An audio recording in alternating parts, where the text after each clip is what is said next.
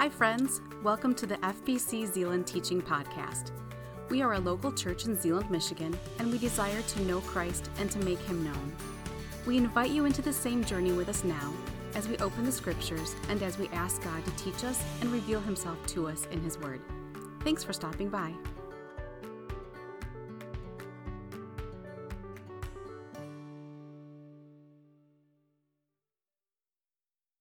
Welcome, everybody. It is good to see you. It is good to be back with you. My name is Jeremy. I have the privilege of being one of the pastors here, and I'm so thankful for Pastor Tom stepping in last minute for me last weekend as I was not feeling well and slept most of Saturday and actually stayed awake during church in the morning on the live stream uh, because I just I'd, I'd go to one chair and I'd fall asleep, and I'd go to another chair and I'd fall asleep. That was all day Saturday for me. Just not feeling well, but grateful to be back, feeling great today, and grateful to open up the scriptures with you. Uh, I invite you to turn in your Bibles to Genesis 32. And as you do that, just a couple of, of, of quick add-ons to what Jay said. The first thing is, is he told you a lot of the what, and I want to tell you the why. Why would we spend time upgrading our facility?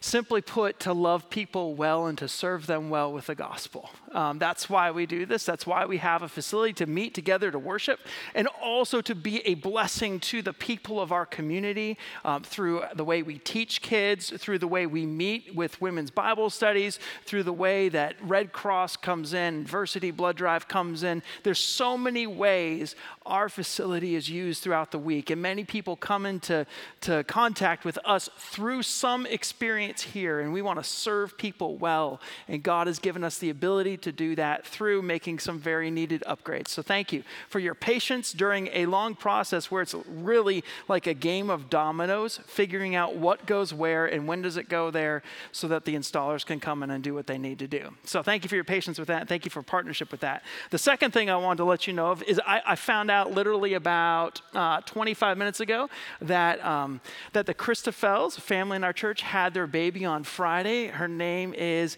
Edith Eleanor Born healthy Friday. Uh, that would be the 21st, I think, is what it was. So everybody's doing well. Thank you for your prayers for them as they adjust to another young one in their life. Uh, we are going to go to the scriptures right now, Genesis chapter 32, and we're going to be looking. Um, at a story.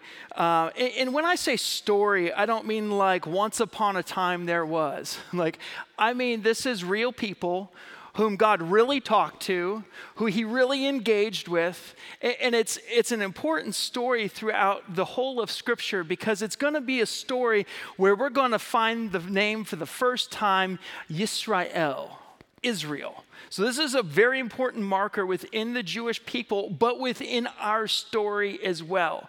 God set apart Abraham and his family to give them a nation, um, to give them a blessing uh, and in a land, but to purpose them to be a blessing to the world. And of course, it's through them that we have the Messiah Jesus, who is the greatest blessing to the world. So we're engaging, though, in a real life story from the book of Genesis.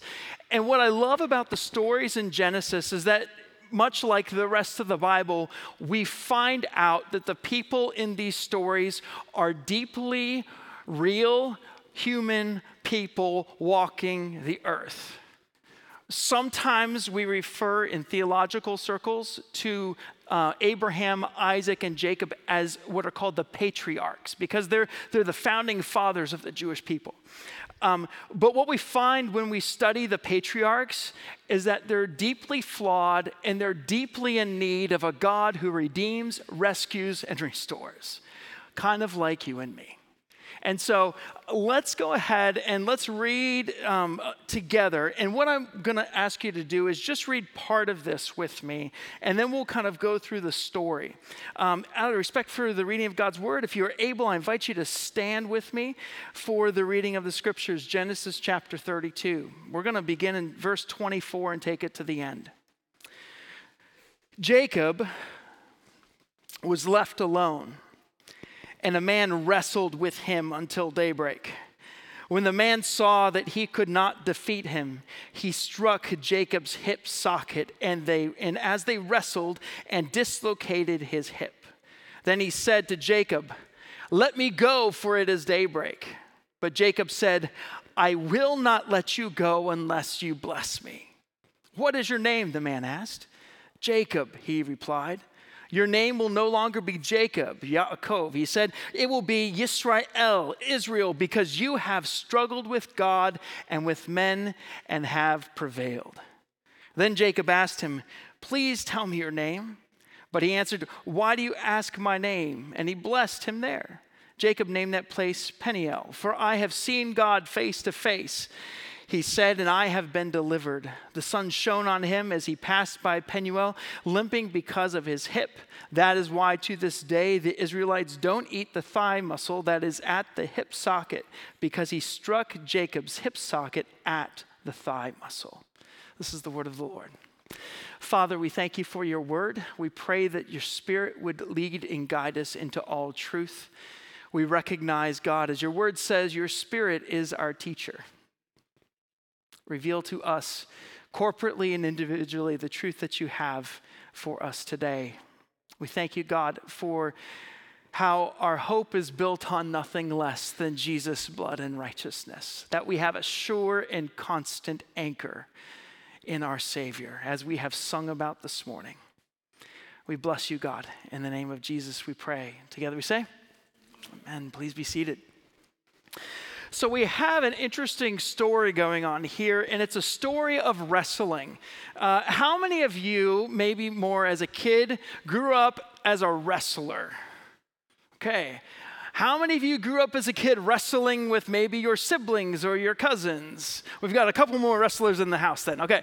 I was never a wrestler per se, except that I remember as a kid going at it, especially with my younger brother. You know, once, once, so my sister's three years older than me, my brother's like six years younger than me. Once my brother became old enough for me to dominate, I spent every moment I could trying to dominate. And because I was bigger, no problem. Uh, back in about 2010, we were on a family vacation down to Gatlinburg, Tennessee.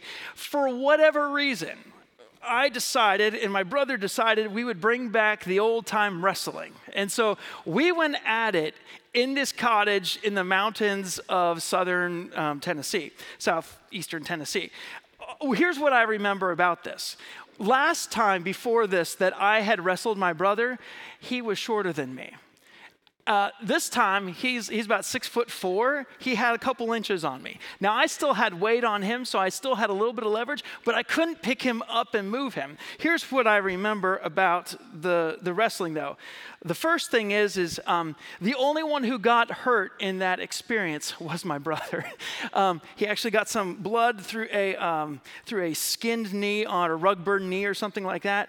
But the other thing I remember is be very careful when you play with fire because where it used to be I could take him no problem, I realized this isn't a good idea going forward because he's now bigger and he's probably even now stronger than me. So that was the last time I remember wrestling someone at least my own size. As, as my kids get bigger, you know, we, we, we, tussle around and stuff like that for fun. But, but I remember wrestling my brother. We're going to find in this story that Jacob is left alone and that he wrestles with someone. I, I, love the way that Warren Wiersbe, Pastor Warren Wiersbe, um, describes how God meets Jacob. Here's what he says He says, God meets us at whatever level he finds us in, in order to lift us up where he wants us to be. To Abraham the pilgrim, God came as a traveler in Genesis 18. To Joshua the general, he came as a soldier in Joshua chapter 5. Jacob, he says, had spent most of his adult life wrestling with people. Esau, his brother, Isaac, his father, Laban, his father in law, and even his wives. So God came to him as a wrestler. He comes to him as a wrestler. So the, the word here for wrestle is actually interesting. It only occurs here in this passage, and it literally comes from a, a verb that means dust. So the idea of what Jacob is going to do on the banks of the Jabbok River is he's getting dusty with God. And one of the things that Jacob is going to learn is that through wrestling with God, he will experience blessing as he surrenders his life to the one to whom he is wrestling. In fact, Pastor Wiersbe, quoting him again, um, says this. He says Jacob discovered that as that he'd spent his life fighting God and resisting his will, and that the only way to victory was through surrender quoting A.W. Tozer, he says, The Lord cannot fully bless a man until he has first conquered him. God conquered Jacob by weakening him.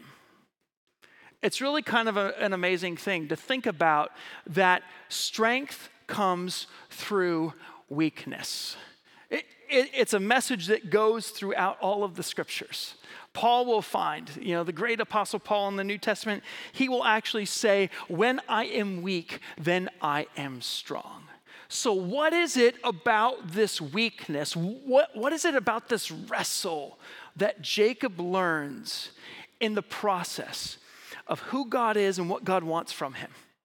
And to help us understand that, we need to kind of get a scope. Maybe you don't know much about the story of Jacob, and so I want to give you just a brief background to the story of Jacob.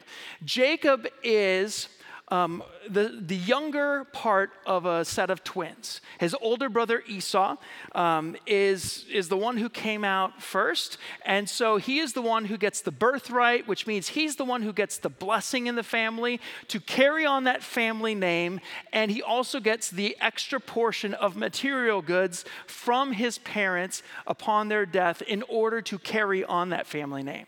This family um, comes from the area originally of of uh, the Haran area or the Padan Aram area, which will come in importance in our, in our study today. But they now live down here in the promised land where God had placed his people. So, so Abraham, he's called by God. God says, I want you to get up, I want you to go in Genesis 12. I want you to go to the place where I'm going to show you. There, I'm going to bless you with a land, I'm going to bless you with a people, and I'm going to bless you in order that you will be a blessing to others. Abraham, by faith, gathers all his stuff and he goes. Abraham has Isaac. Isaac is the father of these two sons. He, he marries his wife, Rebecca. And Rebecca also comes from this northern area. There's a whole story behind that we won't go into today. But she comes down to live with Isaac down here. As she comes down, they try to have kids. It's 20 years before they have kids. Isaac is 60 years old. And he's praying, God, would you bless my wife and help her to conceive? Because God has promised them a people. And so they're, they're trying to hang on the promises of God, and they have these, these, these moments of trying to do things their own way, and then being reminded it's not going to be that way that you're going to find blessing. It's only going to be by God's way. And so as they go through this process, God blesses them in his timing with kids. Isaac is 60 years old. I can't remember how old Rebecca is, but they give birth. She gives birth. Let's be clear. She gives birth, not they give birth. Um, she gives birth to Esau and to Jacob. Jacob comes out second. Um, when they are born, actually before they're born, God re- reveals himself to Rebecca, Genesis 27 or so in there, and he says, You have two nations in your womb. And one is going to be more powerful than the other. And the younger one is going to serve the older one. So as these kids come out, Rebecca has this telling from God that the second one, Jacob, is going to be the one through whom there is going to be the passing on of the family name and the family inheritance and the family blessing. But what happens in their story is that quickly, it, it's actually interesting, and you can look this up later. It says in the text that Isaac and Rebekah, they named their firstborn son Esau, and it says that he, i.e., Isaac, named the second one Jacob. Now, now, names have importance within the biblical story. The word Esau has this idea of, of hairy. He came out kind of a hairy kid, apparently, and we know from later he, he was a hairy guy. Um, and, and he's a strong, independent, out in the fields kind of guy. He's also a guy whom we learn through many um, instances in his life he despises the birthright and the blessing. In other words, he despises the spiritual heritage that he, as the oldest, would be expected to carry on on behalf of his family. He so much so that he actually sells the birthright to his brother for a bowl of stew. That's how much he disregarded the birthright. Not only that, Esau volitionally goes out and he marries outside of the family. And, and the purpose of that, or, the, or the, the negative of that, is he's marrying outside the, the people who worship Yahweh. Right? It's, it doesn't have to do with um, race or have to do with ethnicity. It has to do, he marries women who do not follow Yahweh, and that's a problem when you're trying to make a name for Yahweh in the context in which he has placed you. Um, Esau does that, that kind of hurts his parents quite a bit, and, and that's part of his story. Jacob comes out second. He's the one whom God said, I'm going to uh, make him the one who is the, the greater, who, the, the one whom his brother will serve. Jacob comes out, and, and the name Jacob, Yaakov in Hebrew, means um, heel grabber or it means supplanter. And sometimes words or names are given to describe what a kid would do. So he actually comes out like grabbing his brother's heel. And that may be the reason why his dad names him Yaakov, Jacob. Um, but what Jacob actually does is he lives up to that name in spades because the rest of uh, or not the rest of his life, but the first portion of his life is spent trying to strive after everything he can get. The blessing, he's trying to get the birthright, and he's trying to do some good things, but he's doing them all the wrong way to the point where he deceives his older brother when his father comes to give Esau the blessing. Now, the blessing was supposed to go to Jacob, but Esau sa- or but Isaac says one day, he's like, I'm going to give this blessing to Esau. Rebecca hears about that. Rebecca gets involved, and together with her leadership, they go to try to get a blessing for Jacob. And in the um, J- Jacob gets to his father first. He tries to deceive his father by putting on his brother's clothing. Um, his father's basically deceived, and, and his father can't see, but he hears the voice and he says, This is the voice of Jacob, but the arms are the arms of Esau. The smell is the smell of Esau.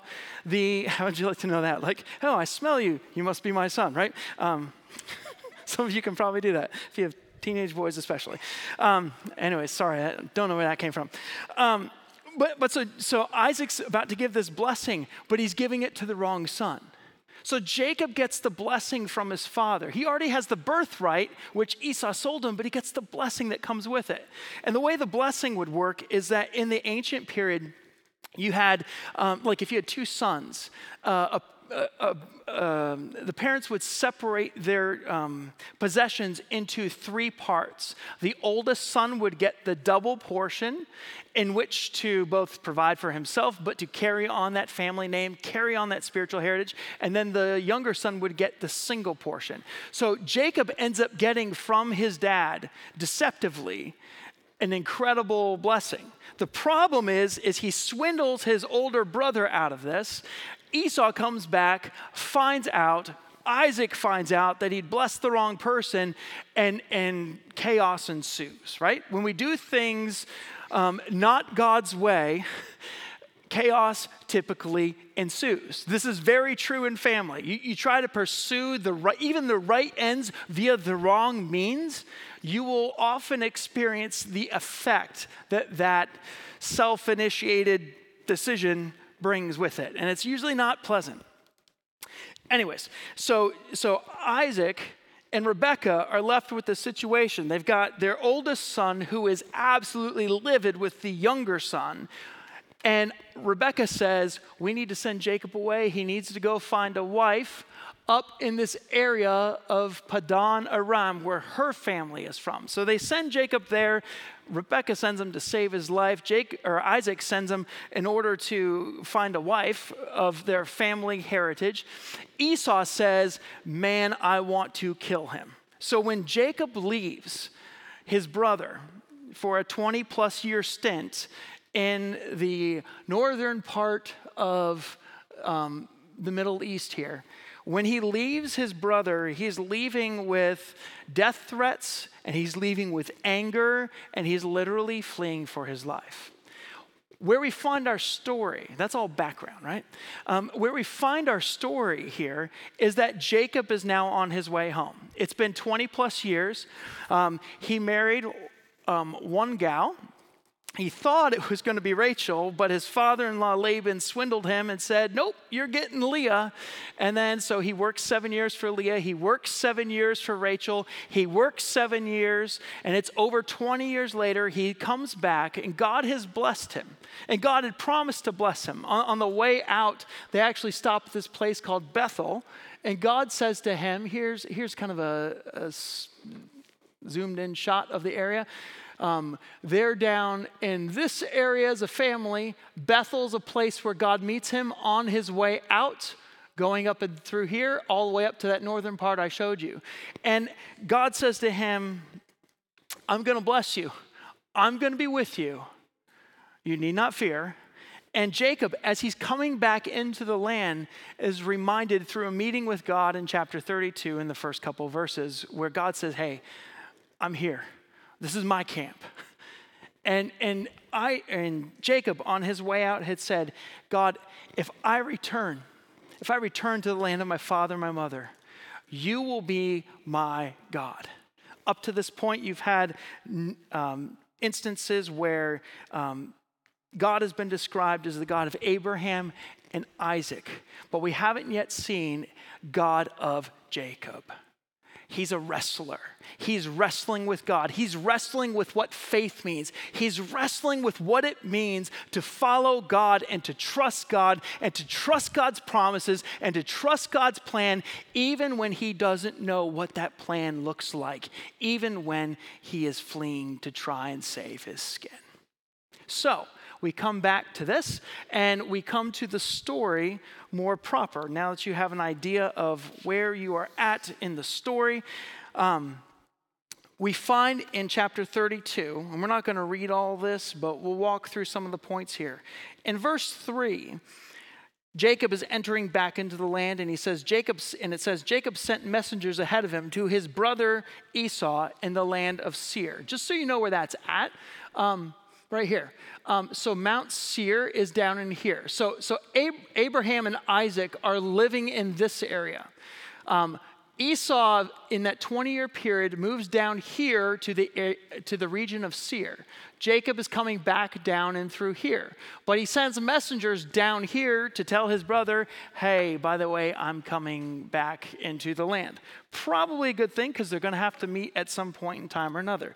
So he sends his brothers into the land of Seir, the country of Edom. He commanded them, You are to say to my lord Esau, This is what your servant says. I've been staying with Laban and have been delayed until now. That's a mild way to put it. Um, I have oxen, donkeys, flocks, male and female slaves. I have sent sent this message to inform my Lord in order to seek your favor. Right? He, he's wanting to be um, graced in the presence of Esau. He's wanting to step back in, not in the way he left He's trying to seek Esau's face, is the Hebrew way to put it. In fact, to seek Esau's face is something that the text in the Hebrew um, actually comes back and says five times in this narrative. He's trying to seek Esau's face. He, he's wanting to Esau to look on him with grace. Notice what happens though. When the messengers, verse 6, returned to Jacob, they said, We went to your brother Esau. He is coming to you, and he has 400 men with him. Now, the text doesn't say exactly why he's traveling with 400 men, but it does clearly say how Jacob feels about it. Verse 7 Jacob was greatly afraid and distressed. So, at least in Jacob's mind, he's saying, Man, I have flocks and herds and people and family. I mean, if you've got donkeys and all this kind of stuff, and, and oxen and, and male and female servants, you have some some financial prowess. He's not poor as he's coming back in. So he has stuff. But Esau is coming at him with 400 men. If this were to go down to a wrestling match between him and Esau and their people, it's pretty assured that he's going to lose, right? Jacob, it says, was greatly afraid and distressed. He divided the people with him into two camps, along with flocks, cattle, and camels. He thought if Esau comes to one camp and attacks it, the remaining one can escape. So he's thinking Esau is coming after me with all he has. He hasn't forgotten that 20 plus years ago, I swindled him, I deceived him, I deceived dad. I did something that was wrong. I, I did something, he says, that really befits my name. I supplanted. I grabbed at the heel. Instead of receiving what God wanted to give me in God's timing and in God's way, I took. Verse 9 says Then Jacob said, God of my father Abraham and God of my father Isaac the Lord, Yahweh, who said to me, Go back to your land and to your family, and I will cause you to prosper. I am unworthy of all the kindness and faithfulness you have shown your servant. It's interesting here. Jacob begins by going from hearing this news, being greatly afraid and distressed, separating the camp, but then he goes to prayer. Right? It's interesting to me that he says, God of my father Abraham, God of my father Isaac. Surely he has heard the stories of how God had intervened on behalf of his forefathers. Is this God Yahweh? Is he personal yet to Jacob? We'll see. He says, Go back to your land. Go, you, you said, God said, go back to your land, to your family. I will cause you to prosper verse 10 I am unworthy of all the kindness and faithfulness you have shown. This is a little bit of a different Jacob than perhaps we've seen before. Indeed, I crossed over this Jordan with my staff, and now I have become two camps. Please rescue me from the hand of my brother, for I am afraid of him. Interesting thing about that word rescue there, it's the word natsal in Hebrew. And when that word is used, most of the time, that's, that's a rescue that only God can bring. Please rescue me from the hand of my brother Esau, for I am afraid of him. Otherwise, he may come and attack me, the mothers and their children. You have said, I will cause you to prosper. I will make your offspring like the sand of the sea, which cannot be counted. What do, you, what do you notice when you hear a prayer like this? A couple things. First thing is, is he's addressing Yahweh, like he, addressing the right, right, right person here. Uh, he's, not, he's not calling upon the gods of uh, his, his father in law Laban, different set of gods. Not only that, he's recognizing Yahweh before you. Like, I'm unworthy. He, he says that I'm unworthy of the kindness and faithfulness you've shown me. And yet he goes back to God's word in his prayer. I, I love Tom's message last week talking about ways in which God does not hear, or times in which God does not hear our prayers.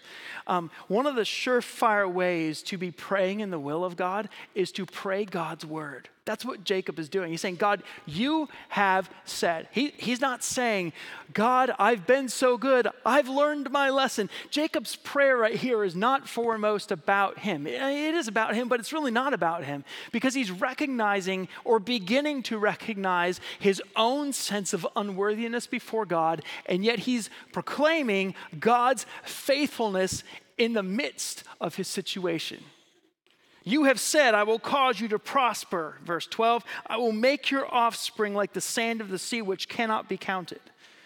Now, he spent the night there, verse 13, and he took part of what he had brought with him, and he sets this out for his brother Esau. And we get a, a, a glimpse of how much stuff he has 200 female goats, 20 male goats, 200 ewes, 20 rams, 30 milk camels with their young, 40 cows, 10 bulls, 20 female donkeys, and 10 male donkeys. He entrusted these to his servants as separate herds, and he said to them, Go on ahead of me and leave some distance between the herds. And he told the first one, When my brother Esau meets you and asks, Who do you belong to? Where are you going?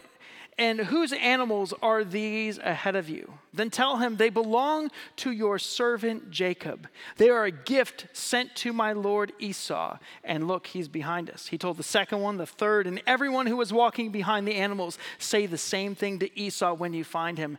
You are also to say, Look, your servant Jacob is right behind us. For, for he thought, and here's his motive right here I want to appease Esau with the gift that is going ahead of him.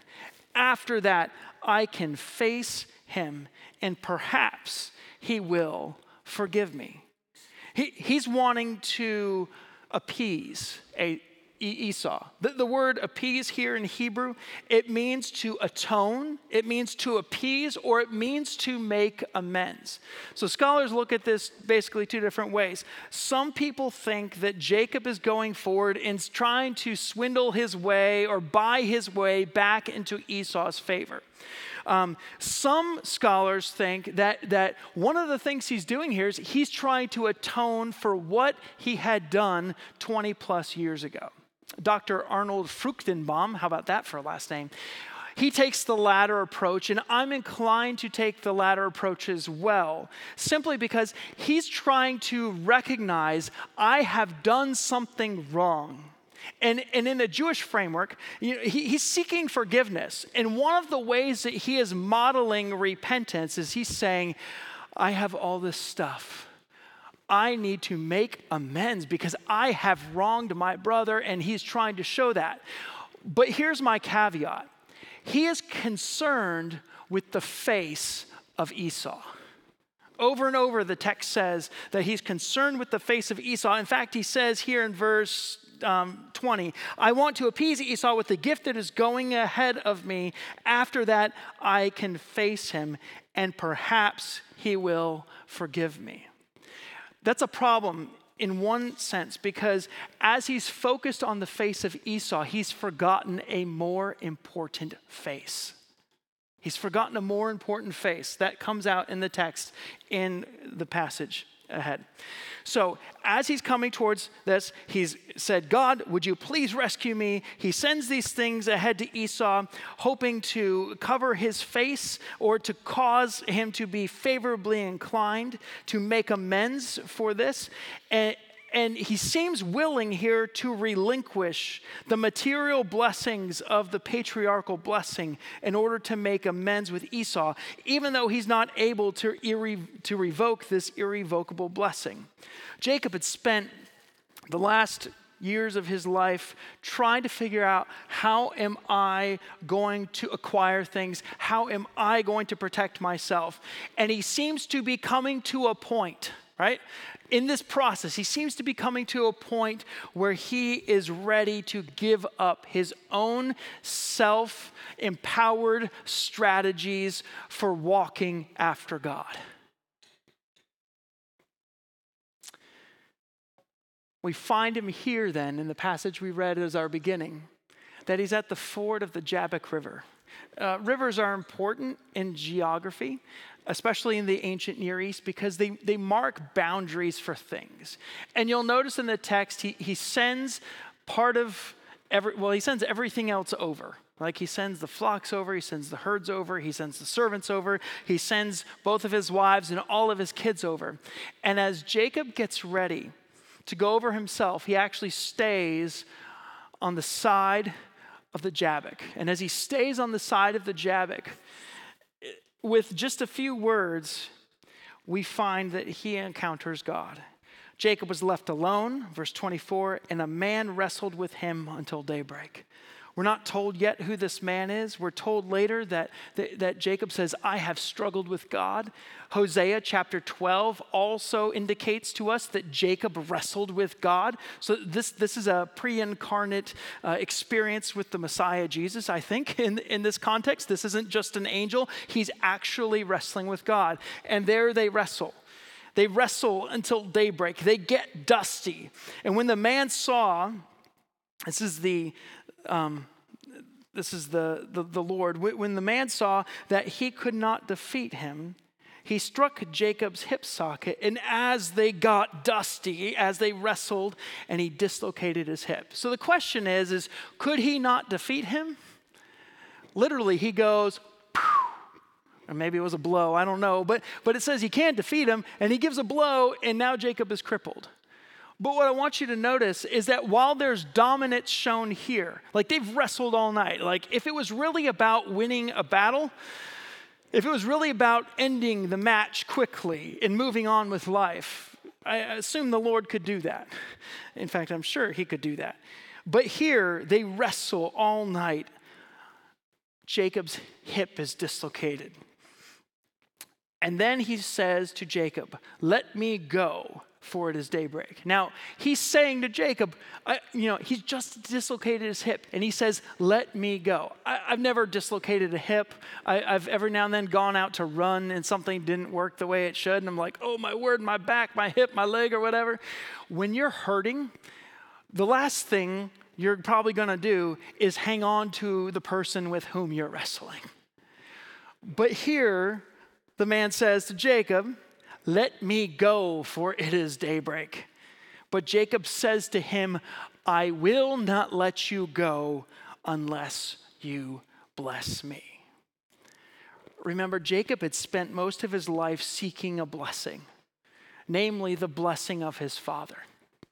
And, and Esau was the one to whom Isaac was going to give this blessing. Jacob swindles him out of this blessing, right? He gets the full blessing from dad. The, the blessing that, that he would have all the material goods, that all of the people around him would serve him. It, it's an incredible blessing. And blessings back in the ancient period were not something that you went, oh, let me bless my kid.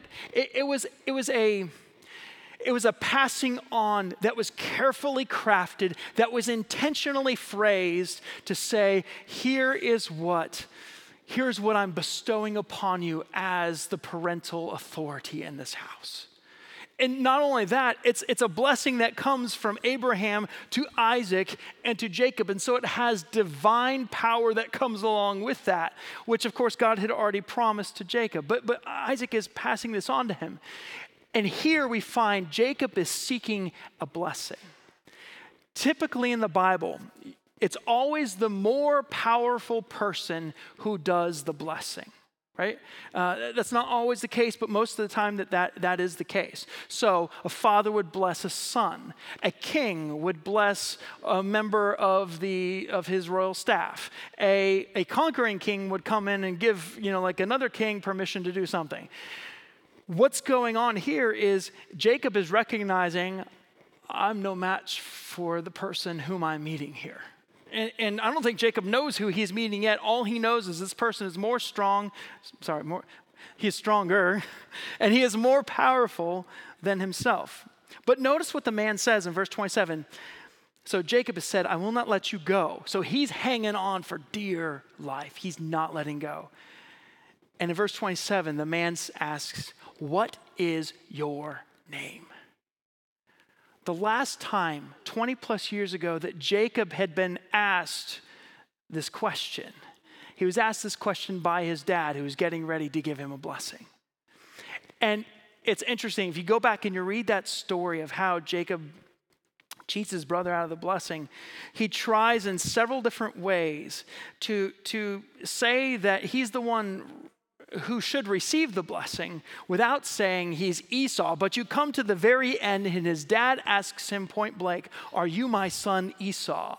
And Jacob says, I am. So the last time he received a blessing, the parental blessing, the blessing that he had sought his whole life, he said, I am Esau. God says to him, What is your name? Because for Jacob to receive a blessing, to, for Jacob to receive a, a real blessing from God, he first has to reckon with who he is. Notice what Jacob says. It's very simple Jacob.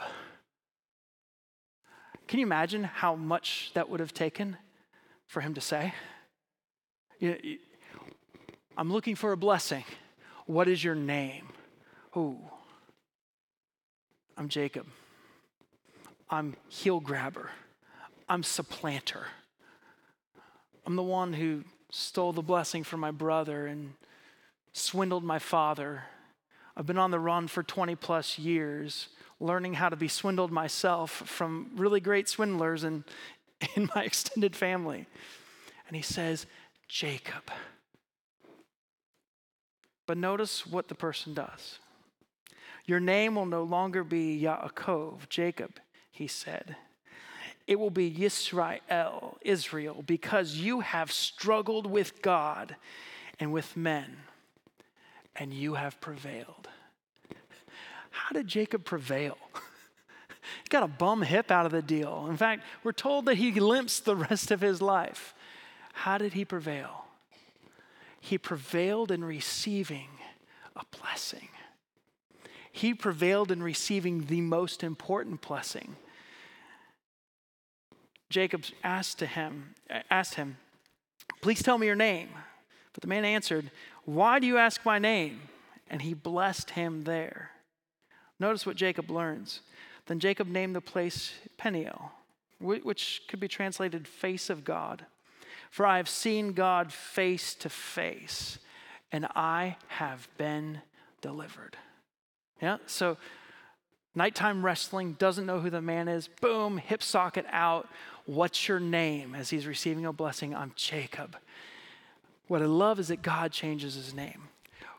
Naming is so important in the biblical text. When you name someone or something, in Hebrew culture, you are taking responsibility for them. So when God names Jacob, he, renames Jacob, he says, Your name is no longer heel grabber, supplanter. Uh, that's an old way of life. Now your name means Yisrael, and it means two ways you could translate it. Um, struggles with God is one way you could translate it. Um, the Jewish New Testament or the Jewish uh, Tanakh commentary translates it as God strives. And I like both, honestly. I like he struggles with God because we actually see in the story here that Jacob is wrestling, he's getting dusty with God. And he's coming to the end of himself. And in coming to the end of himself, he does not let go of God. What does it mean to wrestle with God? I think a lot of times we wrestle with God in ways in which um, can be unhelpful. We, we wrestle against what God's will is. We wrestle against the sin we have in our life, and we wrestle in such a way because we think that it's going to be in the other things, not God, in which we're going to find satisfaction. However, to wrestle with God in the Jacob sense, I think, means to come to the end of himself to find out that the best thing and the only thing to actually hold on to is God. Maybe you're facing something in your life. Maybe you're facing a health decision in your life or, vaca- or, or, a vocational decision in your life. Perhaps you have a family issue going on in life and you're wrestling with the issue. Jacob had spent years, I would imagine, thinking, what's going to happen when I go back to the land of my fathers and I have to face Esau again? Will he forgive me? What will he do? Will I be but as he comes back in, he learns the only way, the only path to really experiencing victory in your life is to wrestle not with Esau, but to wrestle with God. It's God who brings change. It's God who brings redemption. It's God who brings mercy. And it's God who strives on behalf of his people when we pursue him with all we are worth. In fact, even in spite of when we don't pursue Him with all we're worth, God passionately strives on behalf of us to bring us back to Himself. Jacob is learning, I think, here that the best thing he can hold on to, I should say that differently, that the best person he can hang on to, even in weakness, is God. Because when he is weak with God, he is strong. Notice too, I, I mentioned that he's been concerned with facing Esau. Five times in the text before verse 30, it says that he's trying to seek Esau's face. He wants Esau to look upon him with, with grace and all these kind of things. And he says, For I have seen God face to face.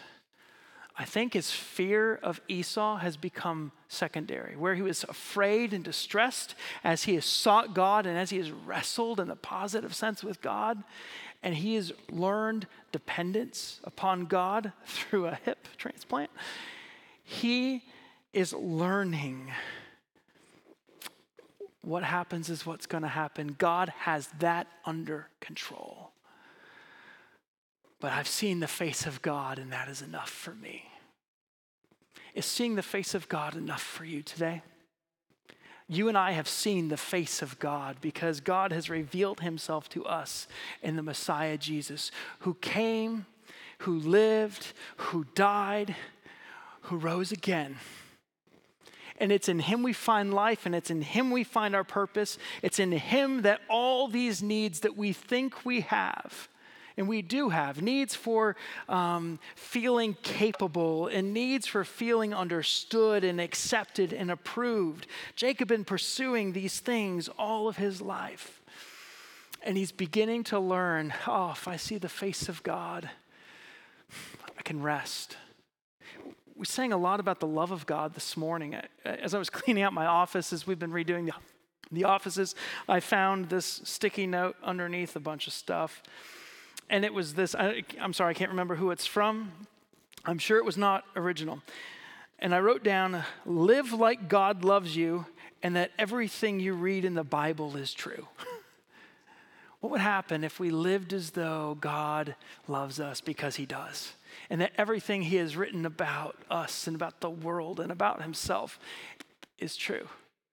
I think we would see the face of God in our everyday walk. I think as we open the words of God, we begin to see the face of God because we learn how he loves. Like we sang about this this morning, could we with ink the ocean fill, or were the skies of parchment made, where every stalk on earth a quill, every man a scribe by trade? It's beautiful language. To write the love of God above would drain the ocean dry. How does God love? He loves all in. He gave everything for you, for me. He gave his son, the greatest gift that we could ever receive, to be our sin offering so we could have life, so we could have purpose, so we could seek stopping, try, so, we, so we could cease, stop, so we could cease finding approval and security in the things of this world and rather in the face of Him. It's interesting though, because Jacob's story is, is not yet finished, and I want to finish it for you because it, it's kind of a God story. So, like, Jacob goes through this, and we find that, you know, they left under bad terms. Genesis 33 says, Now Jacob looked up and he saw Esau coming toward him with 400 men. Apparently, the writer wanted us to remember there's 400 men coming with him. So he divided the children among Leah, Rachel, the two female slaves. He put the female slaves and their children first, Leah and her children next, Rachel and her Joseph last. Maybe a little bit of favoritism there. That will come back in a later story. Um, he himself went on ahead and he bowed to the ground seven times until he approached his brother. But notice what Esau does Esau ran to meet him, hugged him, threw his arms around him, kissed him, and they wept. In Hebrew, when you get these successive verbs, it's wanting to make a point. Like, if you were there watching this in slow mo, it would have been better than those videos where, like, you know, there's this one video of a lion who had who was like a domesticated lion for a time, I guess. And you know, they they see their owner who had who had taken care of them during their like young lion days, and like, oh, everybody's crying. You're like, oh dear. This is like tearjerker right here. Esau ran. He didn't walk. He hugged. He threw his arms around him. He kissed him. They wept.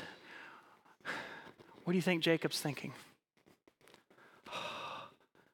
my brother. He was worried about Esau forgiving him. We find in these actions, through action, Esau has forgiven. Verse 5 When Esau looked up and he saw the women and the children, who are these with you? it's, it's like when he saw Jacob from afar, he missed the whole entourage coming behind him because he's so focused on his brother. I can't explain a heart change in a person like Esau without God going before Jacob. And I don't know what Esau's spiritual condition is. The New Testament seems to indicate that, that perhaps he didn't have a very good spiritual condition with God. Um, that's for another time. But what I know is that what Jacob was afraid of as he sought the face of God, God went before him to bring shalom to. So much so that just a couple verses later, as Jacob is trying to give him stuff, Jacob says to him in verse 10 No, please, if I have found grace with you or favor with you, take this gift from my hand. For indeed, I have seen your face, but it is like seeing God's face since you have accepted me. He says, Please take my present, or the word there could be blessing, that was brought to you, because God has been gracious to me and I have everything I need. What solved Jacob's family problems in this instance was not true grit. What solved them was seeing the face of God and responding to God's face.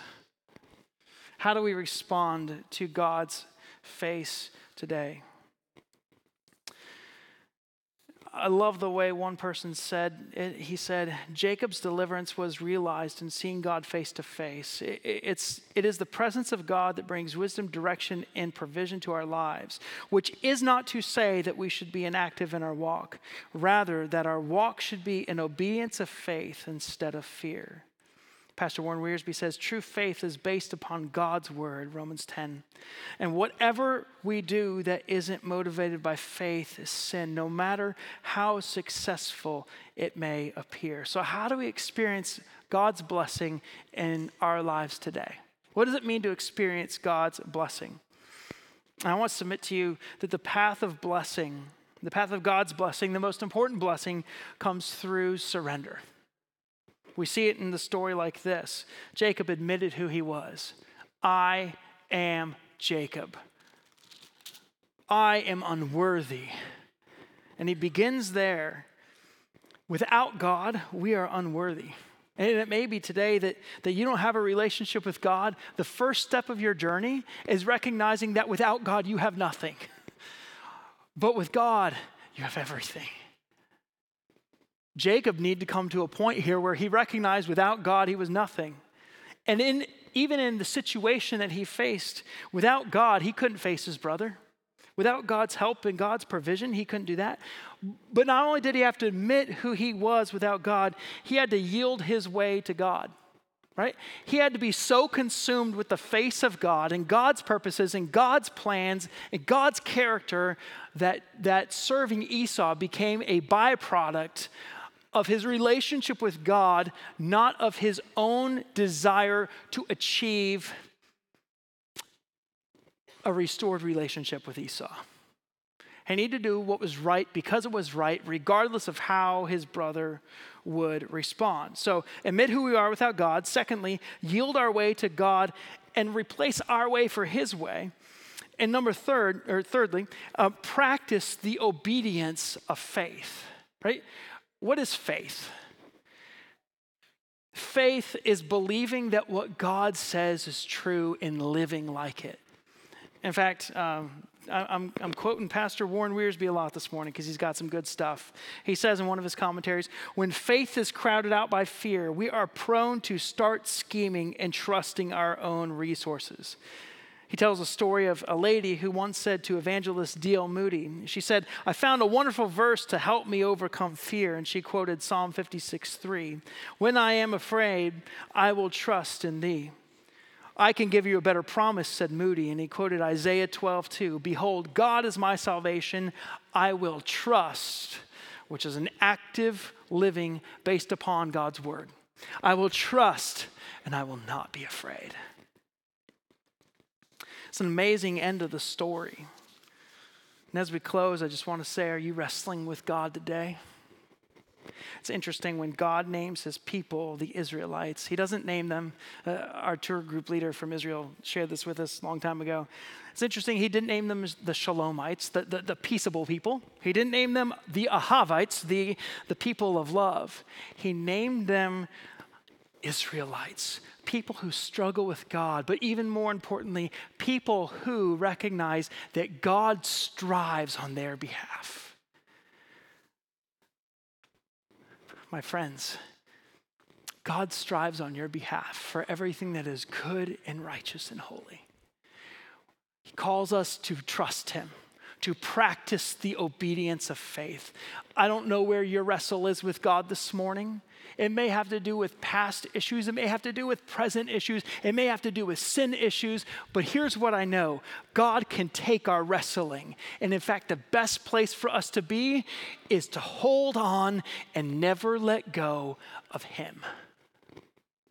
That's where you're going to experience blessing. That's where you're going to come to the end of yourself. That's where you're going to say, as Jesus says, Seek first my kingdom, my righteousness, God says. And all these things will be given to you. Be consumed with God this week. Trust Him. He's capable, He's good, He's righteous, He's holy.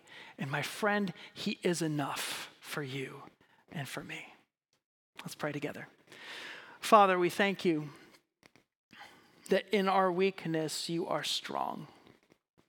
And God, we thank you that many of us probably feel pretty weak.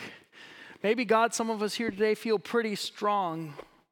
But I would pray that you would teach us the joy of dependence knowing that it's not by might or by power, but it's by your spirit that we are going to pursue all the things that you call us to do and to be in this world. And God, as we get ready to head out into a broken world, the task of loving people who perhaps don't love or even like us can be a hard one. God, we need your grace and we need your love to reflect that to them. God, as we head back into family situations and work situations and health situations, Many times, Lord, we don't know where to turn. Help us to be faithful in the things you call us to, to, to, to, be obedient, to practice the obedience of faith as we engage with our employers and doctors and all these kinds of things. But God, help us to remember that the best place to be is seeking your face. As the psalmist says, Your face alone I will seek. We want to be that kind of people this week, God. Help us. We thank you, God, for meeting us, for, for your presence with us both here and throughout this entire week. As we go, remind us we are your ambassadors. Remind us that we have purpose and meaning in life to bear the name of Jesus before a broken and hurting world. We're not responsible, God, for the results, but we are responsible to proclaim as you lead and call us to. We trust you for that, God. We give ourselves to you again today. In Jesus' name, amen. Thanks for listening. We hope that what you heard inspires you to take the next step in your faith. If you have questions about this message or would like more information about our church, we invite you to check us out at fbczeeland.org or call us at 616 772 4377.